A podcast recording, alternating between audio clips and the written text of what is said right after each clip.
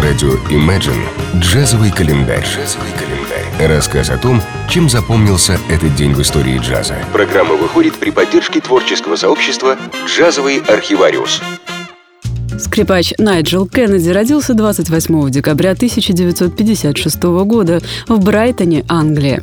Его родители были музыкантами во втором поколении. Его отец Джон был виолончелистом, а мать давала уроки игры на фортепиано. Еще младенцем мать регулярно брала его с собой на работу, и мальчик буквально вырос под пианино. Неудивительно, что его способности к музыке проявились очень рано, и уже в 10 лет он попал на прослушивание к педагогу Ягуде Минухину, и великий артист разглядел в нем большой потенциал. Матери сообщили, что ее сын получил стипендию на обучение, и только много лет спустя выяснилось, что Минухин сам сам лично оплачивал его образование. Скрипка стала основным инструментом, но мальчик в детстве не питал к ней особой любви. Как вспоминает Найджел, «Мне гораздо больше нравилось играть на фортепиано, на котором я сразу мог добиться относительного успеха и хорошего звучания.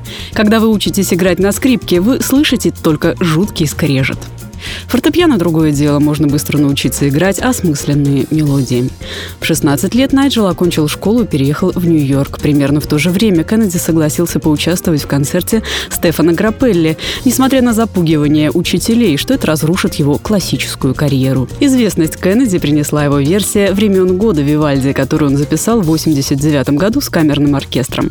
Диск был продан тиражом более двух миллионов копий и попал в книгу и рекордов Гиннесса как самое продаваемое классическое произведение всех времен. Альбом занял вершины классических чартов Британии, и было подсчитано, что каждые 30 секунд продавался один диск. После многочисленных выступлений, включая игру перед королевской семьей в Букингемском дворце, в 1991 году он выпустил автобиографию «Always Playing».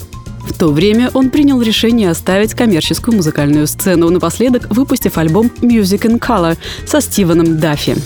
Его возвращение на музыкальную передовую произошло спустя пять лет, в 1997 году, когда Кеннеди получил награду за выдающийся вклад в развитие британской музыки. В 1999-м Sony Classical выпустила его альбом «The Kennedy Experience», в который вошли импровизации на темы Джимми Хендрикса. В конце 2005 года Кеннеди занялся записью своего первого правильного джазового альбома. В записи участвовали контрабасист Рон Картер, барабанщик Джек Дежанет и саксофонист Джо Лавана.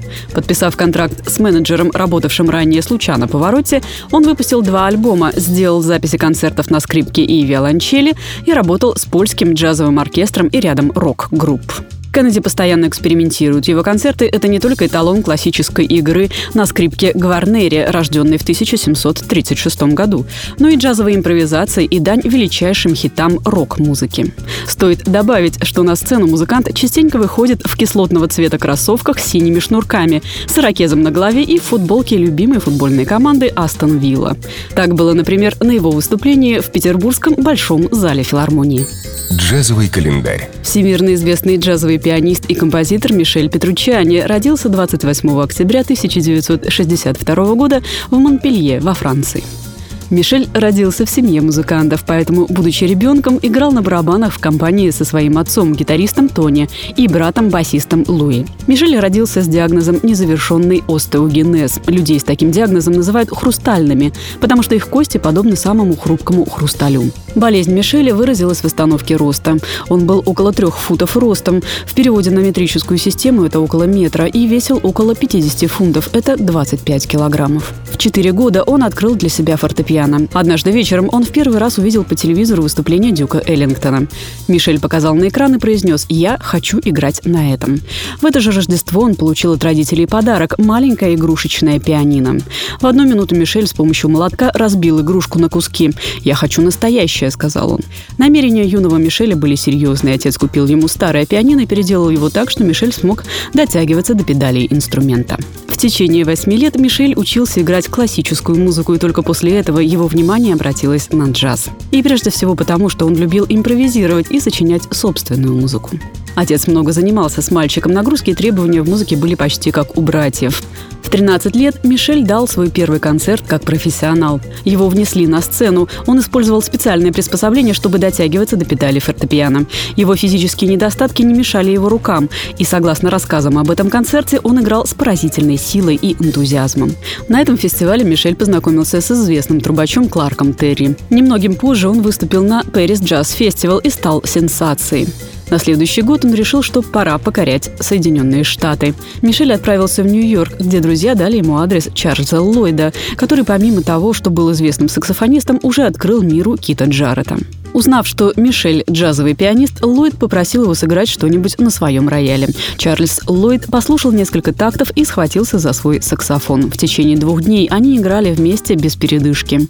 Путешествие Петручани в США продолжалось пять лет и отразилось на трех его альбомах. Чарльз Ллойд открывал перед Мишелем все двери лучшего старта карьеры в Америке и быть не могло. В 1982 году он приехал в Калифорнию и вошел в состав нового Чарльз Ллойдс квартет. Мишель заключил долгосрочный контракт с известной джазовой звукозаписывающей фирмой Blue Note и в течение восьми лет выпустил семь дисков. Параллельно Петручани вел активную концертную деятельность. Внутренняя мощь и кипучая энергия Мишеля Петручани на первый взгляд не вязалась с его недугом, из-за которого он был едва виден за роялем. Из-за его небольшого роста и трудностей с передвижением к роялю его подсаживали помощники, над чем он всегда иронизировал. Выжимать слезу своим внешним видом было не в правилах Мишеля. Скорее, слушатели могли расчувствоваться до слез от силы и эмоций, которыми было наполнено его исполнение.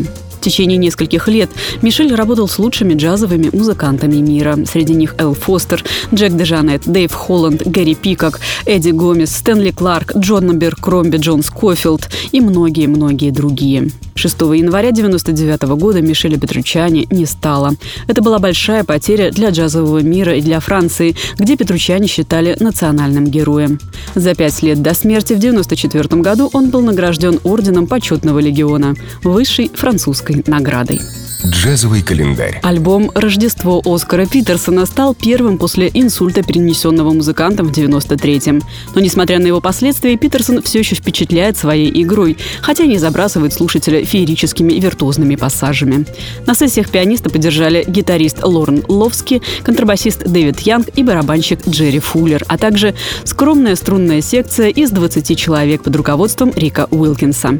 Вместе с особо почетными гостями – вибрафонистом Дэйвом Сэмюэльсом и флюгельгарнистом Джеком Шансом музыканты с большим вкусом и легким радующим свингом исполнили 14 композиций традиционного рождественского репертуара. Джазовый календарь на радио Imagine. Чем запомнился этот день в истории джаза? Читайте на странице творческого сообщества «Джазовый архивариус» ВКонтакте. С вами была Юлия Сотникова. Послушаем рождественский вальс с альбома «Рождество» Оскара Питерсона.